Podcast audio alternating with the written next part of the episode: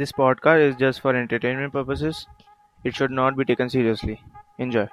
So I have the first question, which is, what is feminism according to each and every one of us? I myself don't have an opinion because I'm here to make my opinion. So let's start with Naina. What is feminism according to you, Naina? Say textbook se agar tum ja rahe ho, to feminism is all about equality. Naina, we are not going through the textbook. We are going to the Naina book. What is feminism according Open to the Naina textbook? See, for me, feminism is a term, it's just a term for me because that is how I live my life throughout. So it's like it was something, it was not something which has been introduced to me after a particular point of time in my life. I've been following it throughout and मेरे को बाद में पता चला कि अच्छा इसको feminism कहते हैं, जो मैं पहले से करके आती थी, जो तुम्हारा डेलगोना कॉफी के साथ हुआ था. Okay.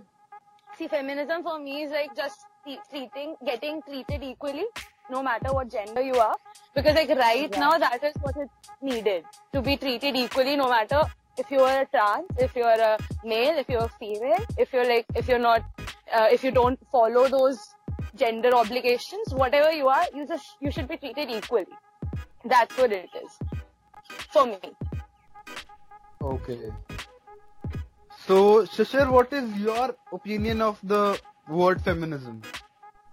अच्छा देख, according to me, feminism बहुत common word था. देख, feminism according to me women empowerment होना चाहिए था, पर लोगों ने इसे it's her choice, वो women empowerment से it's her choice पे लिया है, और choice भी not to study. अब उस वो लोगों के लिए अब वो it's her choice to choose between guys and not to study. तो feminism को बिल्कुल लोग एक अलग ही लेवल पे लिया है. सभी जो फेमिनिस्ट हैं उनको हेट नहीं मिलनी चाहिए थी, पर कुछ जो फेमिनिस्ट हैं वो काफ़ी गलत कॉन्टेक्स्ट में ले गई इस पूरे उसको, इसलिए आप बहुत गलत उस पर चला रहे हो. तो Diksha, according to you, what do you mean by feminism? Equality, simple. We don't want any special treatments to be given to a person just because of his or her gender. Then why don't you call feminism equality? Why make synonym? Because feminism is a movement which has been there since ages, working for gender equality. So there's no need to bring up another term, another movement to, stand for the same thing that feminism is standing for. I think the name would be